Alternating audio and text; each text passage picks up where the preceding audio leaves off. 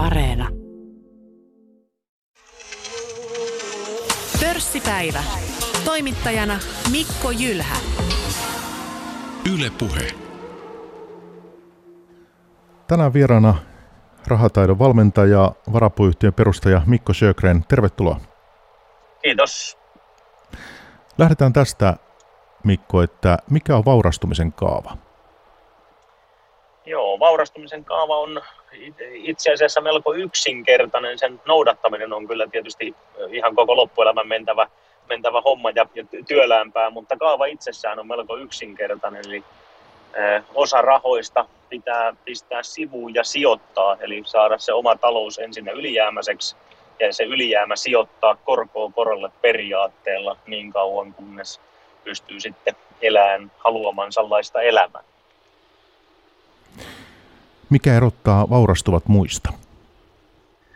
Tästä on itse asiassa tällaiset filosofian tohtorit kuin Stanley ja Danko tehnyt tämmöisen kirjan kuin The Millionaire Next Door, jossa on tästä tutkimuksesta tehty semmoinen lyhyt referaatti, joka ei tainnut olla kuin noin tuhat sivua, 700 sivua tämä kirja, niin, niin siellä löydettiin, että vaurastuvia erottaa, niin kuin, tai, tai ne muista ihmisistä sillä, että vaurastuvat ihmiset sijoittaa ensin ja ne elää sillä, mitä jää, kun taas muut koittaa tehdä sen toisinpäin, että eletään ensin ja sijoitetaan sitten, jos jää. Ja siinä on semmoinen hankaluus, että aika harvalla on sellaista ongelmaa rahan kanssa, että joka kuukausi jää niin paljon rahaa, ettei kerta kaikkiaan tiedä, että mihinkä sen kaiken laittaisi.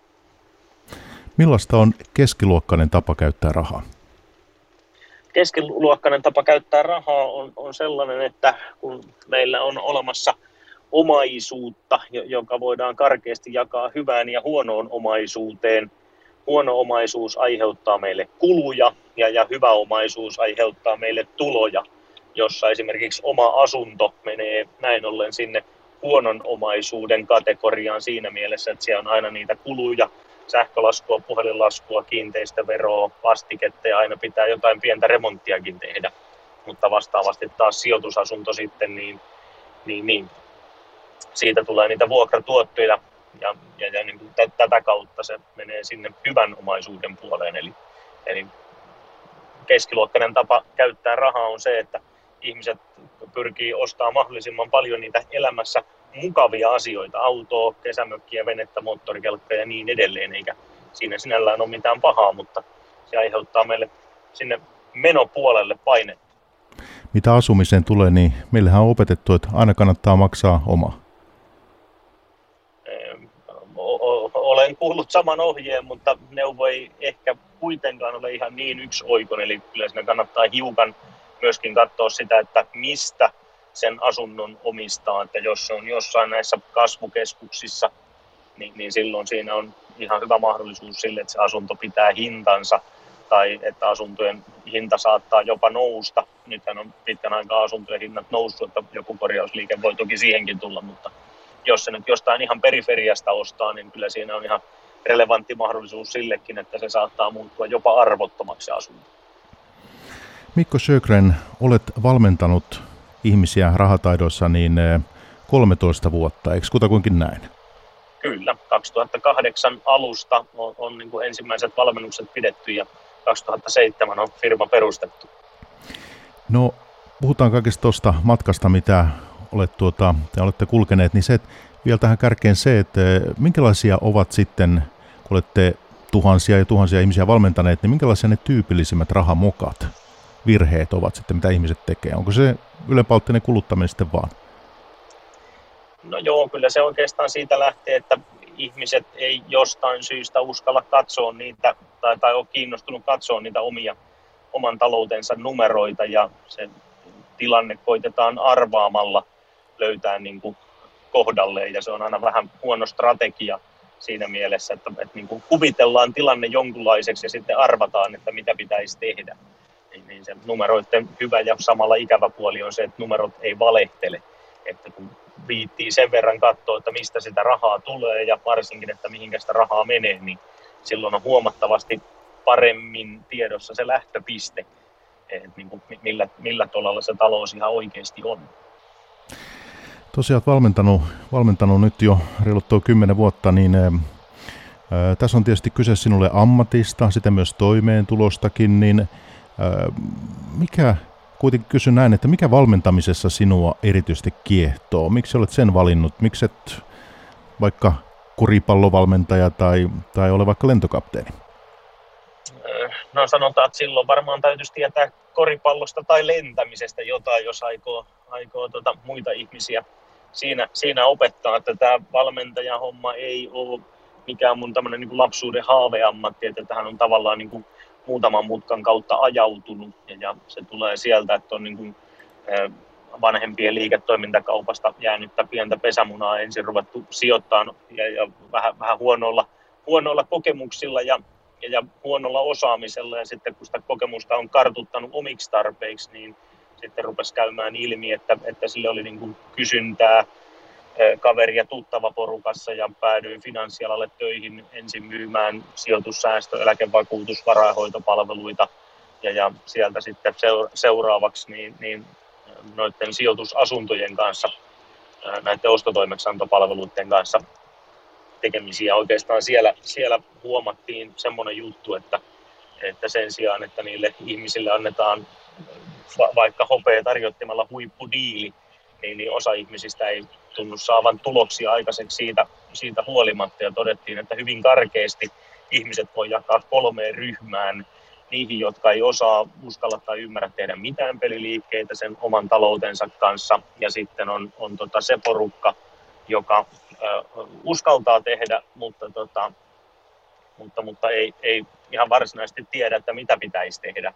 Ja sitten on vielä se kolmas ryhmä, joka tietää, että mitä, mitä niiden pitäisi tehdä ja ne systemaattisesti, suunnitelmallisesti sitä asiaa edistää. Ja tämä viimeinen ryhmä näytti saavan ne parhaat tulokset aikaiseksi, jossa syystä ruvettiin sitten miettimään, että sen sijaan, että koitetaan myydä jotain sijoitustuotetta, niin mitäs jos näitä ihmisiä ihan oikeasti opetettaisiin ja valmennettaisiin, että mitä tässä, no. mitä tässä kannattaa tehdä ja mitä ei kannata tehdä.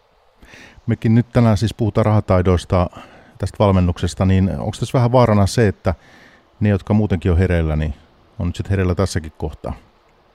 Kyllä se ihan varmasti, varmasti on näin, että tota, valitettava tilannehan tällä hetkellä Suomessa on se, että maksuhäiriömerkintöjä on melkein 400 000 ja puoli miljoonaa ihmistä on ulosoton kanssa tekemisissä, niin jos joku tämmöinen munakana-ilmiö siinä on, että, että ei niin kuin tunnu olevan niitä kaikista kaikista tota vimmasimpia opiskelijoita ja ne taas, joilla menee valmiiksi mukavasti, niin, niin tuntuu olevan liikkeellä, liikkeellä tässäkin asiassa. Tosiaan tuosta taustasta, niin teillä oli siis eh, Tampereen seudulla oli perheyhtiö ja myytte sen 90-luvulla, muistanko oikein? Joo, 88 itse asiassa tällainen pääomasijoitusfirma kuin Panostaja. Panostaja osti liiketoiminnan pois ja siitä täytyy tietysti isälle, isälle hattua nostaa, että ihan joka poika pääse sijoitusyhtiölle, sijoitusyhtiölle liiketoimintaansa myymään. Ja panostajahan on pörssissä tänä päivänäkin. Kyllä, kyllä. No hyvä on, myytte, myytte tuon perheyhtiön ja siitä tuli sitten pääomaa ja lähditte sitä sijoittamaan. Ja kuten olet kertonut, niin kaikki ei mennyt sitten tuota, niin kuin haaveillaan, niin se, että mikä siinä meni pieleen?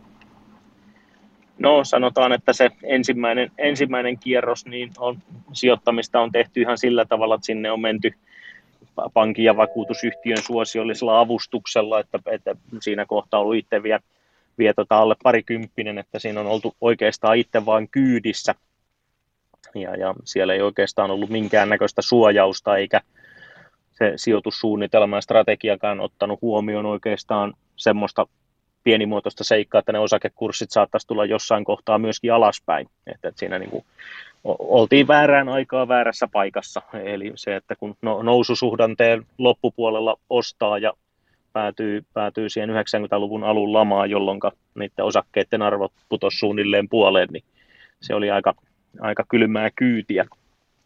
Mutta sanotaan, että hyvä, että se tapahtui heti, heti tavallaan alkuun ja, ja siitä 95 suunnilleen niin rupesin ottaa enemmän itse, itse kantaa siihen sijoittamiseen ja isäkin siinä kannusti, että kannattaa varmaan tätä sijoittamista vähän opiskella, opiskella että jos saisi parempia tuloksia sillä aikaiseksi. Sieltä lähdettiin liikkeelle ja sitten kun tultiin 2000-luvulle, niin kaikki sijoittamalla hävityt rahat oli tehty sijoittamalla takaisin. Mutta kyse ei vieläkään ollut nuoremiehen osaamisesta, vaan kyse oli siitä, että siinä oli aika railakas noususuhdanne. Ja taas kun tuulen suunta muuttui, niin taas puolet hävittiin. Eli sitten vasta niin kuin finanssikriisissä ensimmäistä kertaa onnistuttiin ne vaivalla sijoittamalla takaisin tehdyt rahat, niin itse asiassa jo pitää. No mikä osakkeilla, mikä merkitys niillä tänä päivänä sinun omassa sijoitustoiminnassa on osakemarkkinoilla? Kyllä osakemarkkinaa tulee seurattua, tällä hetkellä tulee sijoitettua hiukan eri tavalla, eli, eli tota, sillä tavalla kaupankäyntialustat nykyään mahdollistaa, että pystyy tekemään indekseillä tai, tai CFD-sopimuksilla tai, tai futuureilla kauppaa, että sitä omaa pääomaa ei tarvitse kauhean paljon pitää kiinni siinä osakemarkkinassa.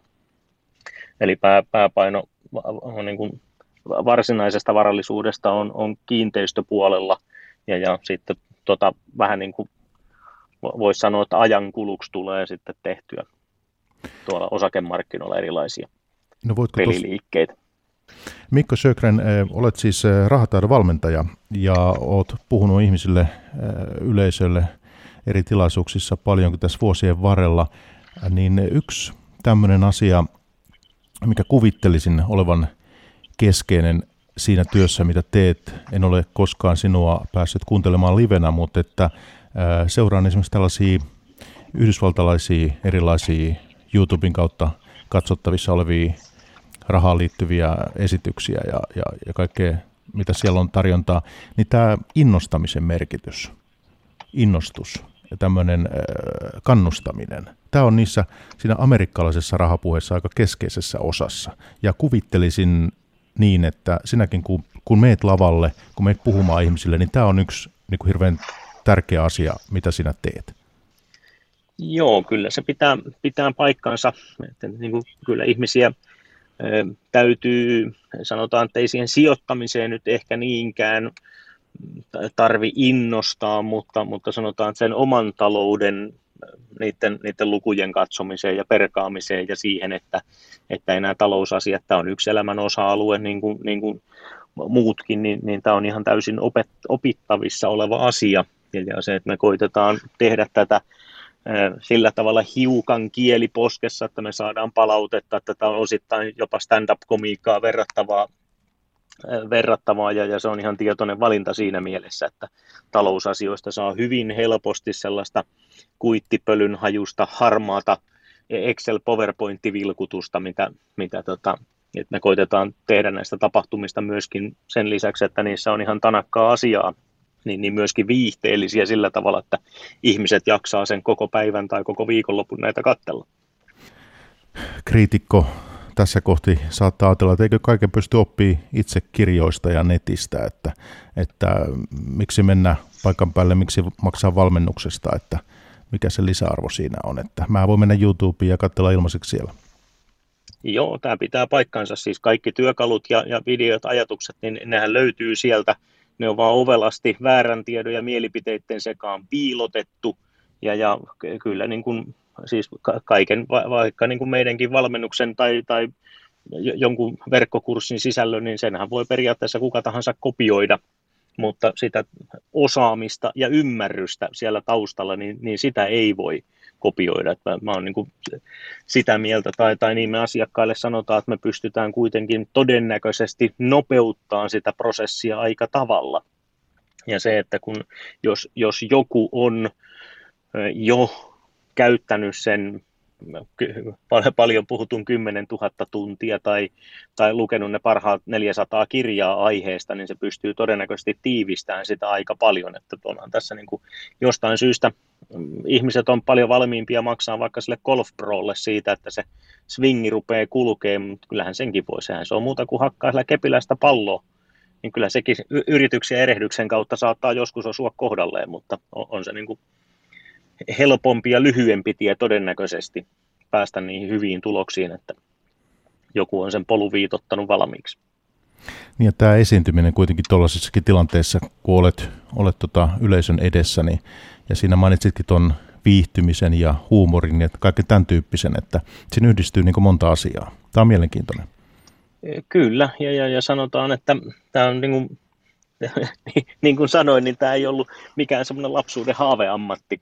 Että tähän on vähän niin kuin päädytty sitä kautta, että kun rupesi saamaan itse tuloksia, niin kaverit rupesi kyselemään, että miten tämä homma menee, ja sitten sitä on oltu ensin jonkun, jonkun tota, kaverin keittiön pöydän ääressä. Ja sitten kun väkeä tuli enemmän, niin, niin sitten sillä viidellä hengellä oltiin, oltiin olohuoneen puolella. Ja sitten kun väkeä rupesi olemaan yli seitsemän, niin ruvettiin miettimään, että olisiko jonkun työpaikalla tai jossain joku neukkari, mitä, missä voisi sitten flappitaulun kanssa viisastella ja sitä kautta tapahtumat on vähän kerrassaan kasvanut sillä tavalla, että meillä on, on tota, tuommoisessa normaalissa, missä näistä omasta henkilökohtaisesta talosta rah- rahataidoista puhutaan, niin, niin semmoista kahta, kahta puolta sataa henkeä ollut, ollut niin kuin viikonloppuna paikalla.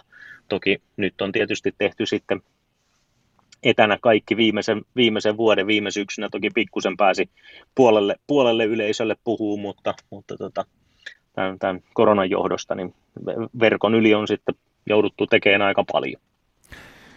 Ja silloin alkuvaiheessa, kun tutustut näihin asioihin ja hait tietoa ja luit kirjoja ja kaikkea, niin ymmärrän näin, tai y- olen ymmärtänyt näin, että kävit myös maailmalla kuuntelemassa noita erilaisia guruja ja rahataidon ihmisiä.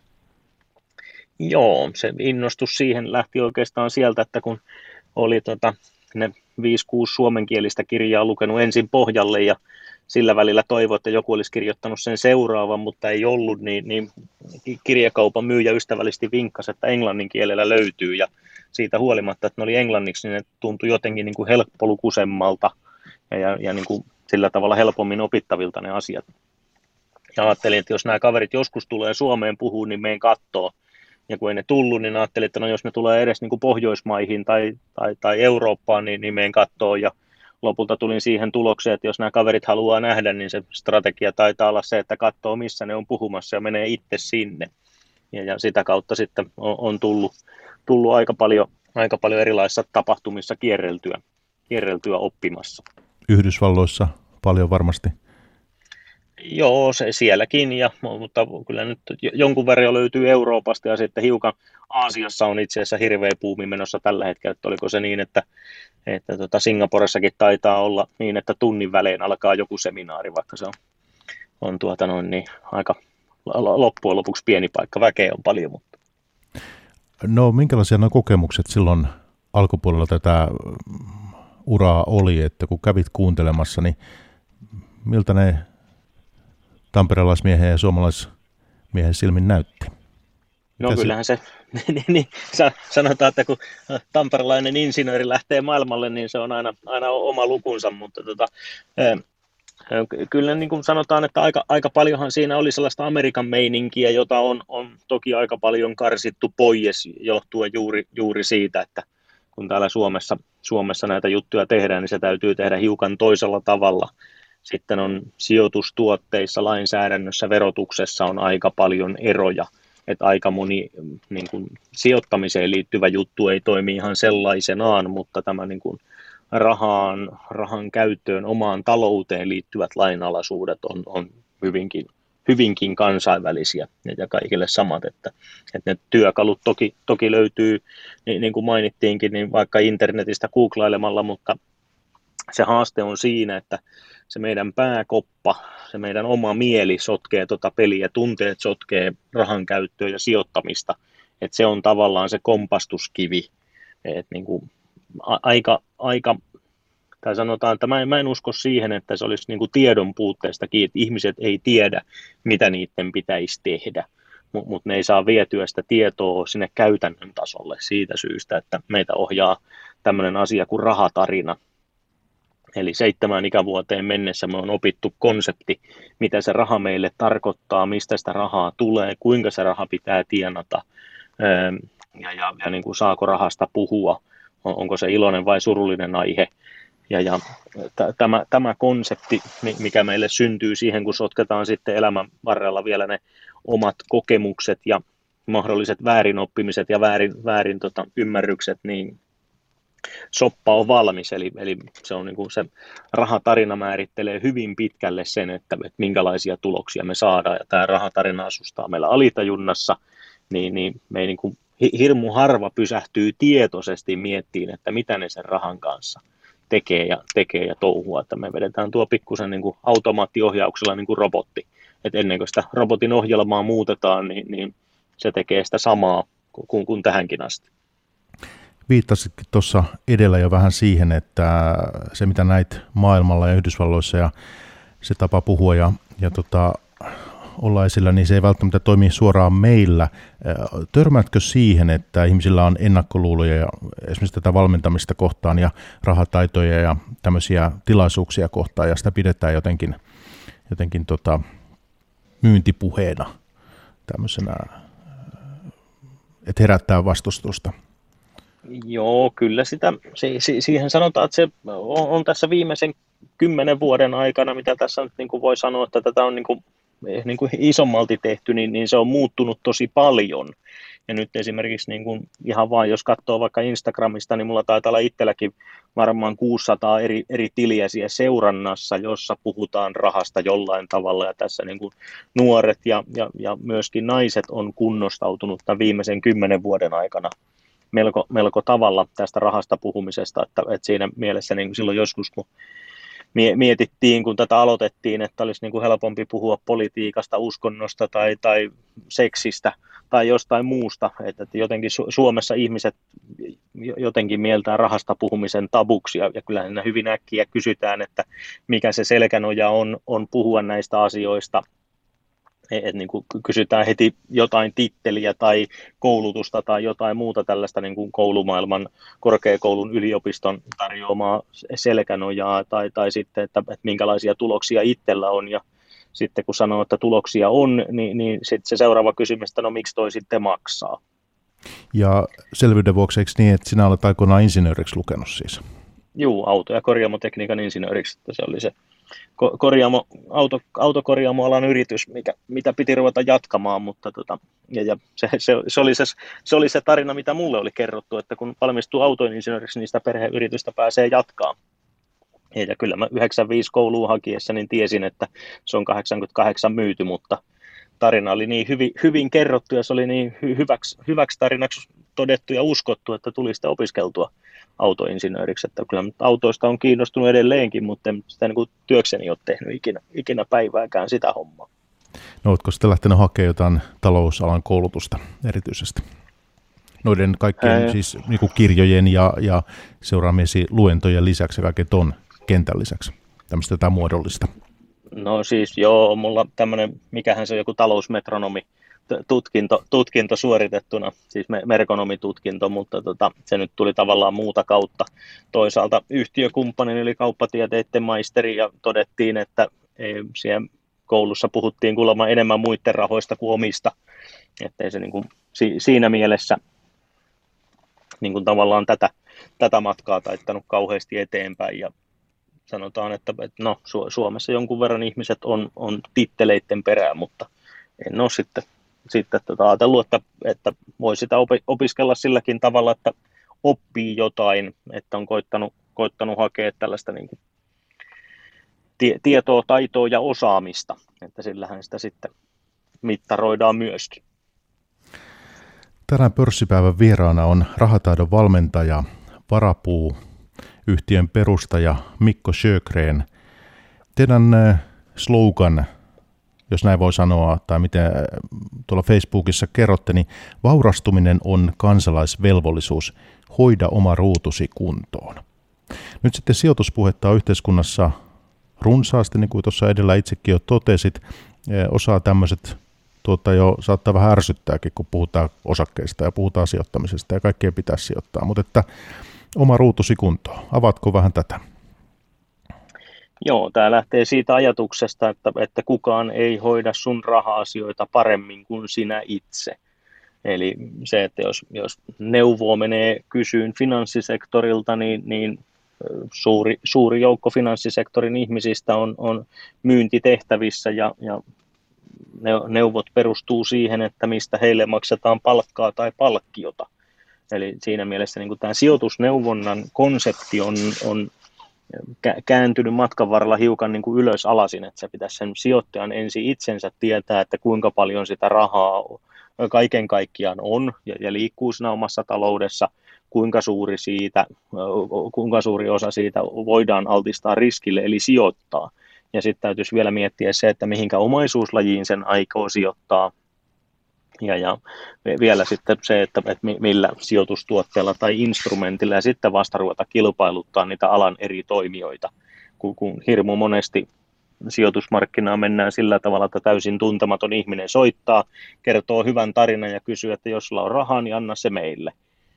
Ja, ja sitten siinä ensin innostutaan ja sitten sijoitetaan ja sitten vasta ruvetaan tutkiin, että, että mitä hänestä tuli tehtyä ja sitten se sijoitustrategia muuttuu toivomiseksi. Ja se, mitä ihmiset toivoo, niin ne toivoo, että ne saisi edes omansa pois. Niin, niin sanotaan, että se, se ei ole niin kuin se sijoittamisen ihan ydin perusidea, että saisi omansa pois, että sitä rahaa ei kannata altistaa riskille, jos ei siinä ole jonkunnäköisiä todennäköisyyksiä sille, että, että se raha myöskin tuottaisi. No, mitä sanot sitten niille, joita tämmöinen mediassa, pörssipäivässäkin oleva rahapuhe sitten ärsyttää? Että tuota, ymmärrätkö sitten he, näitä ihmisiä? Ymmärrän, ymmärrän kyllä, siis kaikki asiat ei, ei kiinnosta kaikkia ihmisiä. Sanotaan, että se, että jos joku puhuu rahasta, niin ei sitä kannata omaa mieltänsä pahoittaa, että keskustelustahan aina voi, voi poistua ja, ja ihan samalla tavalla, niin, niin no, raha on yksi elämän osa-alue. Mitä paremmin sen lainalaisuudet tuntee ja ymmärtää, niin, niin sen parempia tuloksia todennäköisesti saa.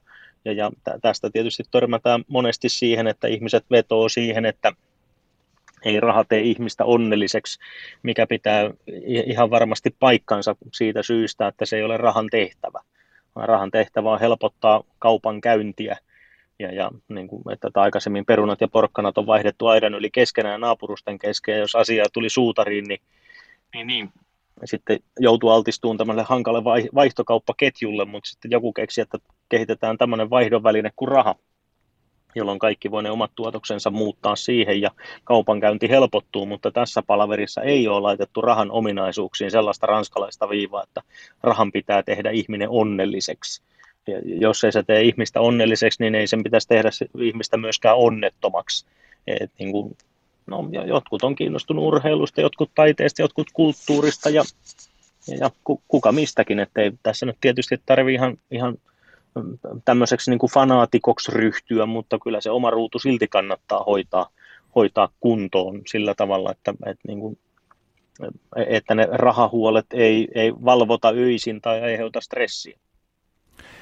Ja varmaan tähän vaurastuminen on kansalaisvelvollisuus hoida oma ruutusi kuntoon. Liittyy tällaisia sitten, että miten huoltosuhde yhteiskunnassa on ja tulevaisuuden eläkkeet ja kaikki tämä hyvinvointivaltion ympärillä käytävä keskustelu. Olen ymmärtänyt näin, että tämmöisetkin teemat sitten liittyy.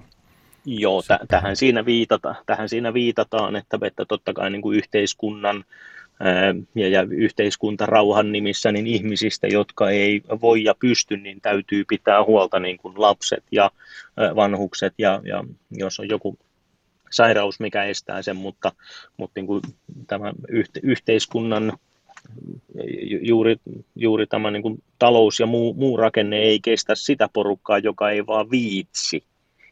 Niin, niin sitä tässä tietysti koitetaan kannu, kannustaa siihen, että, jokainen hoita sen oman ruutunsa, jotta ne, jotka oikeasti tarvii, niin, niin sitten saa. Käärilinnoissa ei ole taskuja. Tämäkin on yksi tämmöinen, mitä viljellään, usein sanotaan.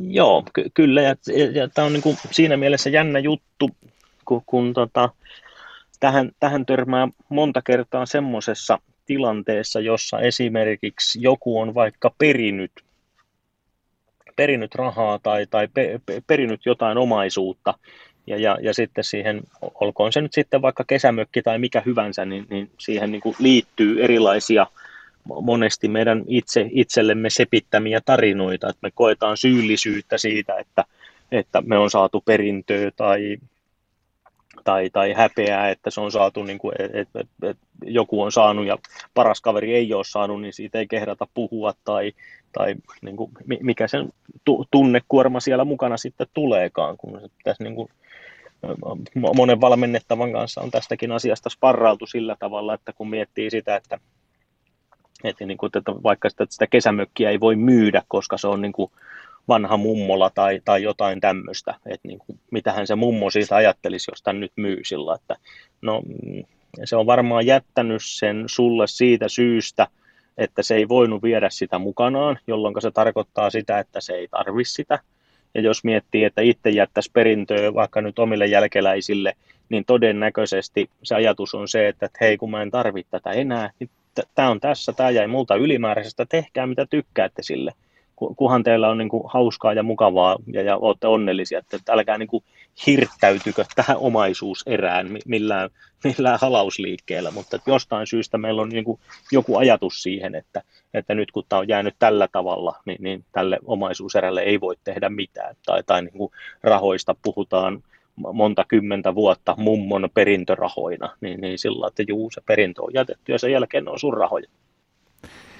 Mikko Sjögren, rahataidon valmentaja, niin teillä on näitä erilaisia valmennuksia, että mitä te niissä oikein sitten ihmisille opetatte? Nythän tässä on keskeistä, että, että tarjoatte valmennusta, ette anna sijoitussuosituksia, sanoa, että mitä osaketta pitäisi ostaa tai muuta. Joo, eli, eli ei, ei anneta sijoitusneuvoja eikä meillä myöskään ole mitään sijoitustuotteita tai palveluita myytävänä. Eli, eli ainoa mitä tehdään, niin koitetaan opettaa ihmisiä taitavammaksi rahan kanssa ja opettaa niitä tekemään sijoittamalla rahaa. Ja tämä, tämä ajatus lähti silloin, kun finanssisektorilta myyntitehtävistä siirryttiin, niin se ensimmäinen ajatus oli se, että opetetaan ihmisille sijoittamista. No, ihmiset ei saanut tuloksia ja, ja ne ei oikein, niin kuin se käyttäytyminen ei muuttunut mitenkään. Ja mä ajateltiin, että okei, otetaan yksi askel taaksepäin, pyydetään se sama porukka takuuhuoltoon ja valmennetaan sitä sijoittajaa, sitä ihmistä. Että siellä täytyy olla jotain niin kuin tarinoita, ajatuksia, uskomuksia – niin kuin tiellä, että ne ihmiset ei tee niitä asioita, mitä niiden pitäisi tehdä. Ja, ja kun tämä, tämä tehtiin, niin huomattiin, että, että ihmiset sanoivat, että no nyt mä rupean niin ymmärtämään tätä, mä ymmärrän täysin, mistä on sijoittamissa kyse, että mä rupean sijoittamaan heti, kun mulla on rahaa. Ja todettiin, että kun on eri ikäisiä, eri tuloluokista, olevia ihmisiä eri toimialoilta, että jos ei kellään ole muutamaa sataa euroa laittaa kuussa sivuun ja sijoittaa, niin, niin täytyy ottaa vielä yksi askel taaksepäin ja katsoa, että mitä asioita siellä omassa taloudessa tehdään. Ja, ja se kyse ei oikeastaan ole siitä, että kuinka paljon sitä rahaa liikkuu siinä omassa taloudessa, vaan se, että mitä asioita ja missä järjestyksessä niitä tehdään. Et niin kuin se, se polku kulkee käytännössä nykyään siis niin päin, että meillä on tämä taitavaksi rahan kanssa valmennus, jossa katsotaan, juu siellä on ne työkalut, mutta siinä ensimmäinen puolipäivää perataan nimenomaan sitä rahatarinaa läpitte, että niin kuin ihmiset hoksaa, että, että niillä on tällainen asia olemassa kuin rahatarina, joka sitä niiden käyttäytymistä sotkee. Ajatukset aiheuttaa tunteita, jotka vaikuttaa tekemiseen ja tulokset tulee aina sieltä tekemisestä niin, niin tätä rahatarinaa puretaan, katsotaan, että minkälaisia ajatuksia, uskomuksia ihmisellä on, ja, ja pohditaan myöskin sitä, että mistä ne on tullut, että, että onko ne niin kuin, että tehdäänkö me samalla tavalla kuin esimerkiksi meidän omat vanhemmat tai isovanhemmat, tai onko sieltä tullut ristiriitasta tietoa, jolloin ei oikein pystytä tekemään mitään, kun, kun tärkeintä elämässä on se, että ei tehdä virheitä, niin se on parempi olla tekemättä mitään kuin te, tekisi, tekisi jonkun virheen, mutta tämmöisiä hassuja ajatuksia meillä, meillä tietysti liikkuu. Ja, ja sitten vielä tuossa oli itse asiassa Turun yliopistossa tehtiin häpeästä tämmöinen tutkimus, vai oliko se peräti väitöskirja, jossa todettiin, että nolointa, mitä Suomessa voi ihmiselle tapahtua, on epäonnistunut maksutapahtuma niin myöskin se, että miten tämmöiset niin kuin kokemukset vaikuttaa siihen, siihen rahatarinaan.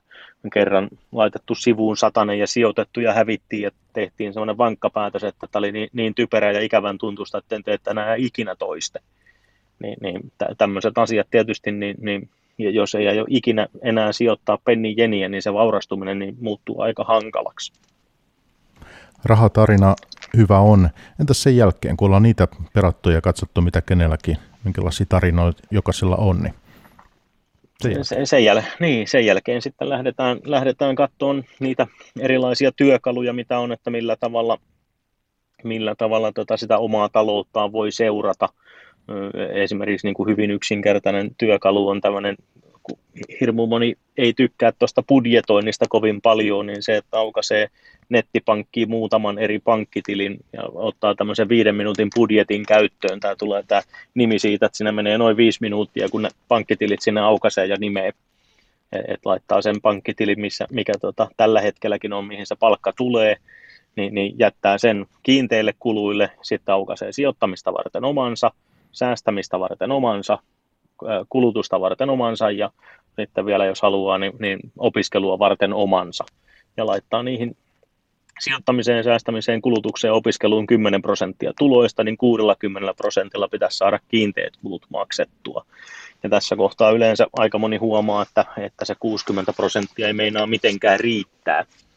Ja, ja no, se yleensä tarkoittaa sitten taas sitä, että se kulutus ei unohdu, jolloin se raha ei sitten jää säästöön, eikä sitä mene sijoituksiin ja, ja opiskeluunkaan sitä ei meinaa löytää. Ja, ja mun puolesta jokainen saa tietysti tehdä omilla rahoillaan ihan mitä itse haluaa, mutta jos se sijoittamisen meinaa, meinaa tota saada jollain tavalla alulle, niin, niin osa niistä rahoista täytyy valita – laittaa sivuun ja sijoittaa. Ja se kannattaisi tehdä mieluummin alkukuusta, koska silloin, silloin sillä rahalla on erilainen tunnehinta. Eli niin kuin, jos ajatellaan, että tilille tulee vaikka kaksi tonnia verojen jälkeen ja siitä laittaa 200 euroa sivuun ja sijoittaa sen, niin meidän aivot ajattelee, että, että tota, no 1800 jäi, että se on ihan ok vielä. Mutta jos me mennäänkin sinne kuun viimeiseen päivään ja meidän pankkitilin saldo on just se 207 euroa ja ruvetaan siitä kohtaa miettimään, että no jos tästä tämän 200 euroa sijoittaisi, niin meidän aivot rupeaa pistää vastaan se sisäinen höpöttäjä, mikä meidän kaikkien sisällä huutelee, niin rupeaa sanoa, että, että, niin kuin, että eikä nyt kaikkia rahoja voida sijoittaa, että kyllä nyt tällä rahalla täytyisi pitää hauskaa. Ja, ja tästä syystä yleensä se, mikä tuottaa meille välitöntä nautintoa, mikä on heti mukavaa, niin voittaa sen sijoittamisen 999 kertaa tuhannesta. Ja, ja sillä se sijoittaminen sitten jää tekemättä, koska se sijoittaminen itsessään niin ei, ei monestikaan tunnu oikein miltä. Että jos niin pistää 200 euroa sivuun ja pistää sen vaikka johonkin rahastoon, niin eihän se nyt sinänsä oikein tunnu miltä. Että se mielihyvä ja mukavuus tulee sitten 20, ehkä 30 vuoden päästä. Rahatarina, ja nyt ollaan sitten eh, ajoissa liikenteessä sen suhteen, että kun se palkka tulee, niin ensin tehdään se sijoitus, otetaan se sieltä, mikä se summa onkaan sitten ää, kenelläkin, ja lopulla sitten eletään, ja, ja kiinteät kulut toi puhut 60 prosentista. Entäs näiden jälkeen sitten? Otatteko te minkälaista kantaa sitten erilaisiin sijoituskohteisiin, mihin sitä laitetaan, asunnot, osakkeet, Joo, ky- kyllä meillä on siis ensinnä t- tämän jälkeen on siis päivä ylipäätään sijoittamista, missä tehdään sijoitussuunnitelma ja käydään kevyesti läpi nämä eri omaisuuslajit, jotta jokainen niin kuin löytäisi sen, mikä itse kiinnostaa. Siitä kannattaa aloittaa, mikä itse kiinnostaa. Toki ymmärtäen se, että kaikki markkinat on syklisiä, välillä mennään ylöspäin, välillä tullaan alaspäin. M- mutta niin kuin se, että, että alkaa opiskelemaan sitä omaisuuslajia, mikä kiinnostaa. Eli meillä on on jatkovalmennukset sitten näihin omaisuuslajeihin, arvopaperisijoittamiseen, raaka-aineisiin, asuntoihin, kiinteistöihin ja liiketoimintaan on, on omat päivänsä. Kun tuon mainitset, niin huomasin tosiaan, teillä on näitä omaisuuslajivalmennuksia, niin mä katsoin, katsoin hintoa 970 euroa, niin tämmöisen keskituloisen toimittajan mittakaavassa, niin, niin 970 niin päivän valmennuksesta jonkin verran. No se on tietysti jonkun verran, mutta jos nyt ajatellaan, että meinaa ostaa vaikka 150 000 sijoitusasunnon, niin siinä ei tarvitse ihan kauheasti paljon vikaa mennä, että, että se tonni on, on huonon, huonon ostoksen perusteella hävitty. Ja, ja toisaalta niin, niin, niin, sitten taas niin, ää, ja, ja kun tämmöisiä tapahtumia, tapahtumia pidetään, niin, niin siinä on aika raju myöskin toi kulurakenne – Eli, eli tämä on niin se toinen väärä, väärä päätelmä, mikä, mikä tästä hyvin äkkiä syntyy, että, että se tonni jää niin kuin suoraan, suoraan liivin taskuun pitäjälle. Että, tota, erilaiset tapahtumatilat, missä niitä pidetään, niin, niin ne on nykyään myöskin aika raikkaa hintaisia. Plus sitten tietysti, että kun sinne ottaa 5-6 kaveria töihin viikonlopuksi ja, ja alvit pois ja ka, kaikki muut kiinteät kulut, niin itse asiassa se hinta pitäisi olla vieläkin kovempi, mutta koitetaan nyt pitää nämä kuitenkin semmoisena, että, että mahdollisimman moni pääsisi, pääsisi osallistumaan. Törmätkö sitten ihmisiin, joilla säästäminen on mennyt, voiko sanoa liian pitkälle sitten, mutta että siitä on tullut kituuttelemista, että yritetään kaikki, kaikki mahdollinen, niin kaikesta tinkiin ja laittaa sitten sijoituksiin. Joo, ky- kyllä, kyllä se, se vaihe on tullut itsekin elettyä ja, ja on nähnyt sen monessa muussakin, monessa muussakin että tota, kyllä tässä niin kuin, niin, niin kuin kansan filosofi Matti Nykänen aikanaan sanoi, että elämä on ihmisen parasta aikaa, niin kyllä tästä niin kuin matkasta pitäisi myöskin nauttia, ja tämä on niin kuin 80 prosenttia alaan liittyvästä kirjallisuudesta, niin, niin, ja, ja pitkän aikaa nyt on pikkusen ruvennut niin kuin paraneen, mutta, mutta sanotaan, että vielä viisi vuotta sitten, jos lehdessä oli jotain artikkelia ja vinkkejä, niin ne oli nimenomaan niitä, että mistä kaikesta voi vielä säästää. Ja, ja kohdassa, ky, kymmenen kohdan listassa, niin oli aina kahdeksannella siellä Martto- ja marjanpoimintavinkit. Niin, niin joo, se marjanpoiminta on hyvää hyötyliikentaa ja marjat on terveellisiä, niitä jää liikaa tuonne mettään, mutta on se nyt taloudenhoito on aika tylppä työkalu, ellei niitä aio poimia sillä niin kuin ämpärikaupalla ja mennä torille myymään. Ja lopulta sitten niin loputtomasti ei voi säästää, ei voi tinkiä, että sitten täytyy kuitenkin, jos tuloksia haluaa, niin löytää mielenkiintoisia kohteita, saada tuottoa niistä ja, ja tietysti aika on tässä keskeinen.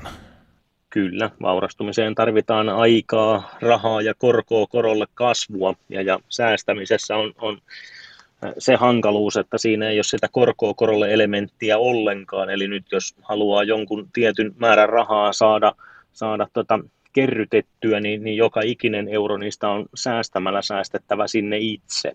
Eli tavallaan niin kuin säästämällä ei voi säästää itteensä ulos ongelmista. Ja, ja tämä on se klassikko esimerkki, että jos 30 työssä käyvä kaveri laittaisi 300 euroa kuussa sivuun, sijoittaisi ja saisi 10 prosentin laskennallisen tuoton, niin vitosena olisi eläkkeelle jäädessä miljoonan potti. Ja, ja, ja jos sen taas meinaa tehdä säästämällä, niin, niin, niin se on 29 000, olikohan se 811 euroa vuodessa pitäisi säästämällä säästää. Melkein 82 euroa päivä. Niin se, se on niin kuin siinä mielessä huono strategia, että siinä jää keskitulosella ihmisellä elämä elämättä ja vielä verokkin maksamatta.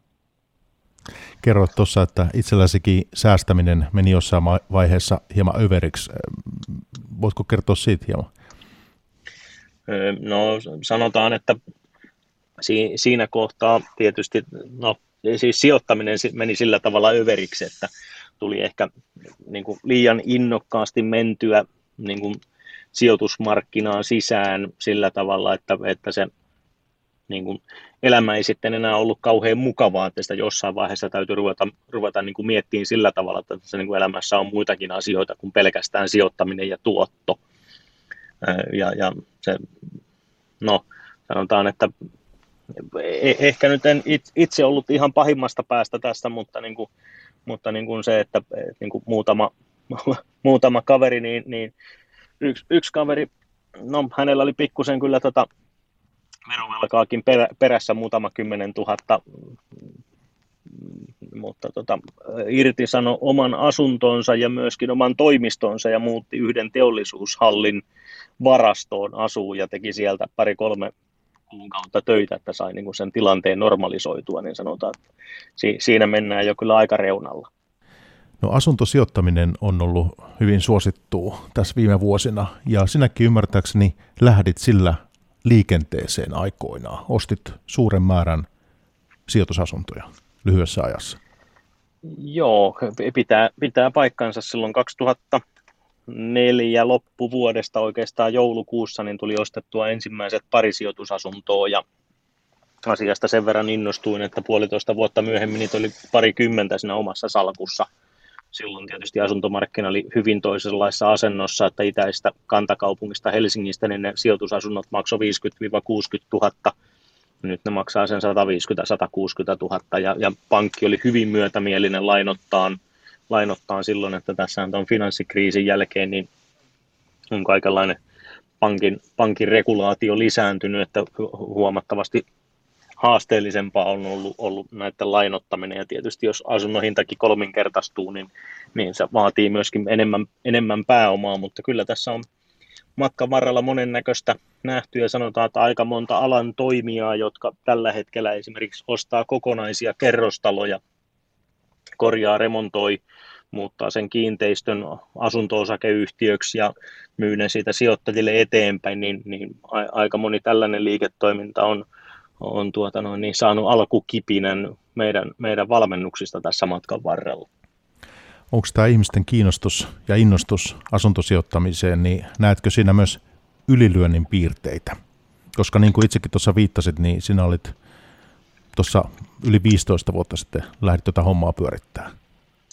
Joo, sanotaan, että markkina on muuttunut aika paljonkin tässä matkan varrella, että pankin lainottaminen on niin kuin hankaloitunut. No toisaalta on tullut sitten nämä isot taloyhtiölainat, niiden lyhennysvapaat siihen kylkeen, niin, niin sanotaan, että taitavalle sijoittajalle on, on edelleen ihan, ihan hyvät mahdollisuudet tehdä, tehdä rahaa asuntosijoittamisella, joskin hyvää ostettavaa on ollut minun mielestä vähemmän tarjolla. Toki itse vähän ehkä kriittisemmin suhtautunut, suhtautunut viime aikoina ostettaviin kohteisiin. Kyllä niitä siltikin on löytynyt, mutta sanotaan, että eniten huolestuttaa ehkä ne, jotka tavallaan muiden viitottamaa polkua ilman sitä tietoa, taitoa ja osaamista lähtee sinne enemmän innostuksella, innostuksella kokeileen onneensa, niin, niin siinä kuitenkin puhutaan aina, aina monen kymmenen tuhannen tai, tai sadan tuhannen omaisuuserästä, että sen arvo ei tarvi paljonkaan liikahtaa tai tarvi, tarvi tehdä isoakaan virhettä, niin, niin se on tuhansia tai kymmeniä tuhansia. Hyvin äkkiä, että siihen täytyisi myöskin osata varautua, että kaikki ei mene ihan, ihan tota, aina, aina parhaiten päin ja, ja jokaisessa, jokaisessa sijoituksessa on myöskin riskiä olemassa, mitä tietysti taitava sijoittaja osaa muuttaa mieluummin todennäköisyydeksi kuin ihan pelkästään elää sen riskin kanssa. Minkälaisia tuottoja asuntosijoituksista tänä päivänä on realistista odottaa? No, jos kasvukeskuksista puhutaan, niin vuokratuotot liikkuu jossain kolmen puolen hyvässä lykyssä viiden prosentin välissä. Sitten tietysti jos mennään jonnekin sivummalle ja jostain saa 8-9 prosentin vuokratuottoa, niin, niin silloin tietysti siihen on varmasti olemassa myöskin joku syy.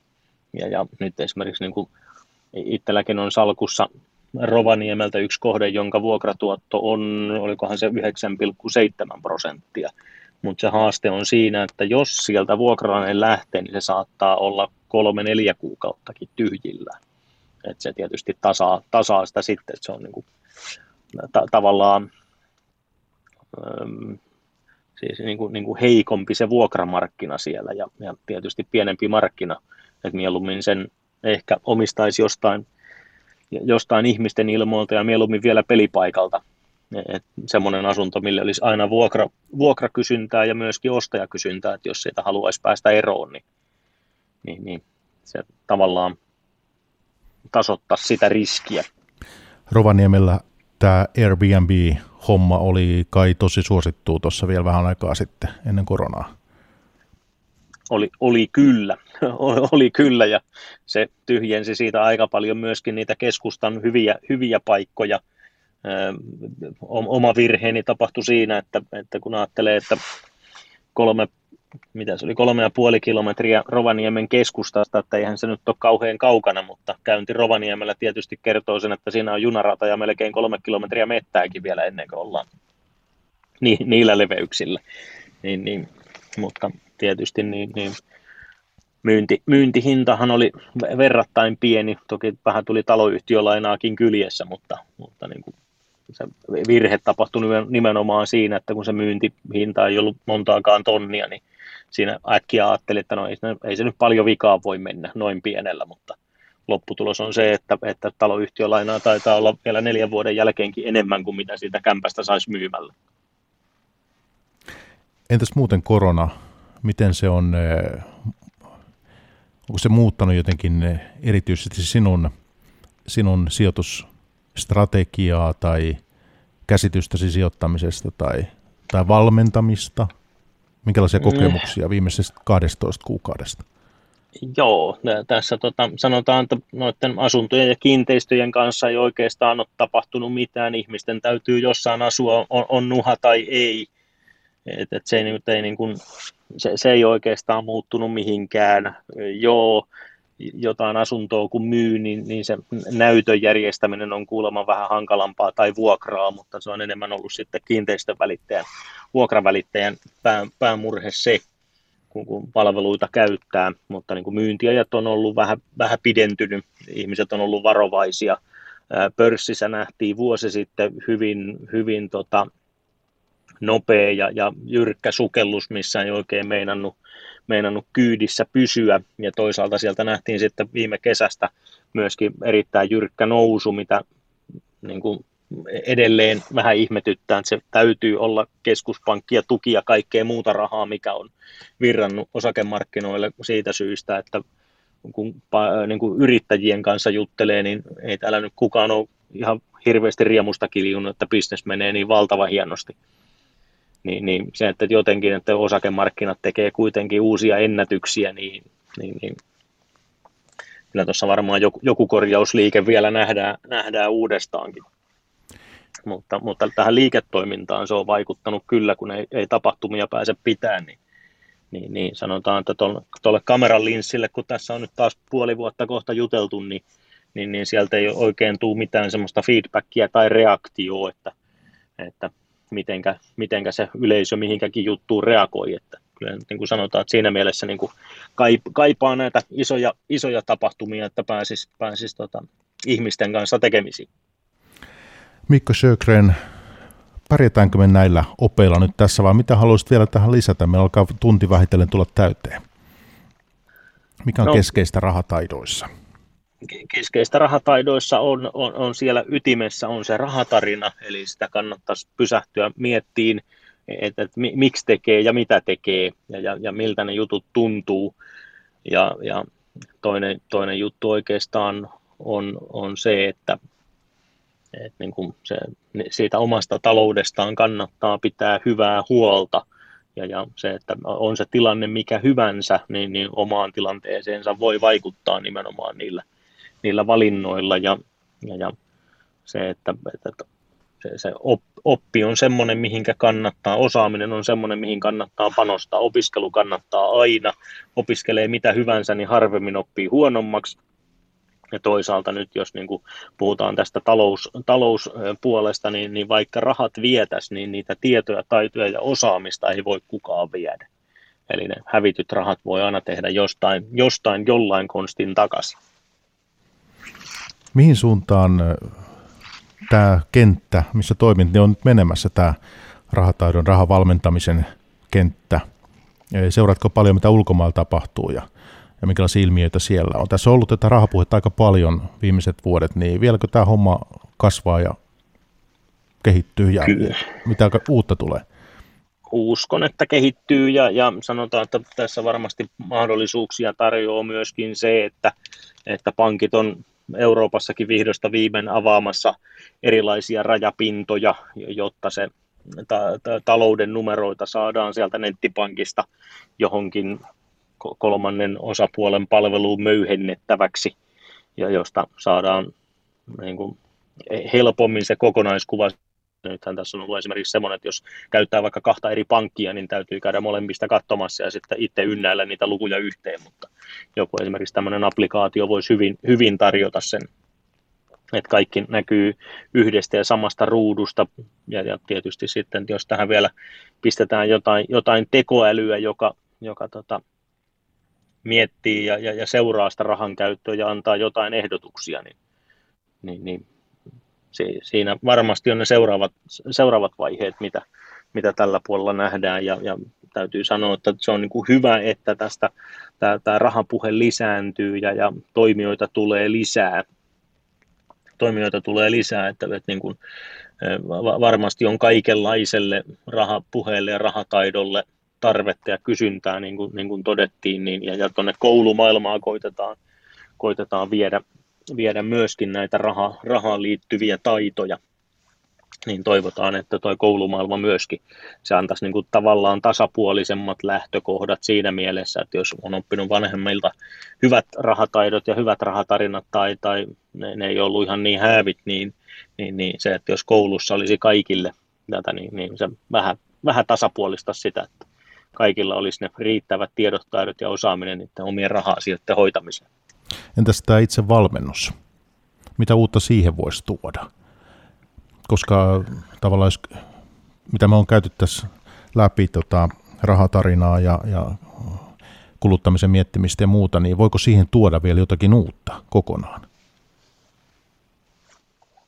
Kyllä, siinä varmaan siis onhan tämäkin nyt niin kuin viimeisen vuoden aikana muuttunut aika paljon, että, että niin kuin, millä, millä tavalla näitä, näitä tota, erilaisia valmennuksia, eli netin yli, vaikka netin yli tuotetaan, että tämmöinen niin kuin puhuva pääformaatti on, on aika lailla niin kuin, loppuun käytetty siinä mielessä, että jos ihmiset katsoo jo työssään erilaisia etäpalavereita, jossa on, on niin kuin rintakuvalla ihmiset puhumassa kamera päällä tai ilman, ja, ja sitten sanotaan, että illalla pitäisi vielä katsoa sitä lisää ja vielä viikonloppunakin, niin kyllä se täytyy mennä lähemmäksi tällaista niin kuin TV-tuotantomaista ja, ja viihteellistä. Et, et ei ne ihmiset sitä ruudun tuijottamista ole lopettanut, kyllä ne telkkaria katsoo vielä, vielä kuitenkin, vaikka ne on tietokoneen ruutua tuijottanut, mutta kyllä se täytyy jo, jonkunlaiseksi tämmöiseksi niin kuin pelkän asios, asiasisällön lisäksi niin tämmöiseksi niin kuin kokemukselliseksi saada, ja siihen kun lisätään sitten nämä erilaiset vuorovaikutuksen työkalut, mahdolliset applikaatiot ja tekoäly, niin, niin kyllä siinä varmaan, varmaan vielä on, on työnsarkaa silläkin puolella. Rahataidon valmentaja, Varapuu-yhtiön perustaja Mikko Sjögren, oli hienoa, että pääsit osallistumaan meidän pörssipäivään. Kiitos paljon. Oikein paljon kiitoksia kutsusta. Pörssipäivä. Toimittajana Mikko Jylhä. Yle Puhe.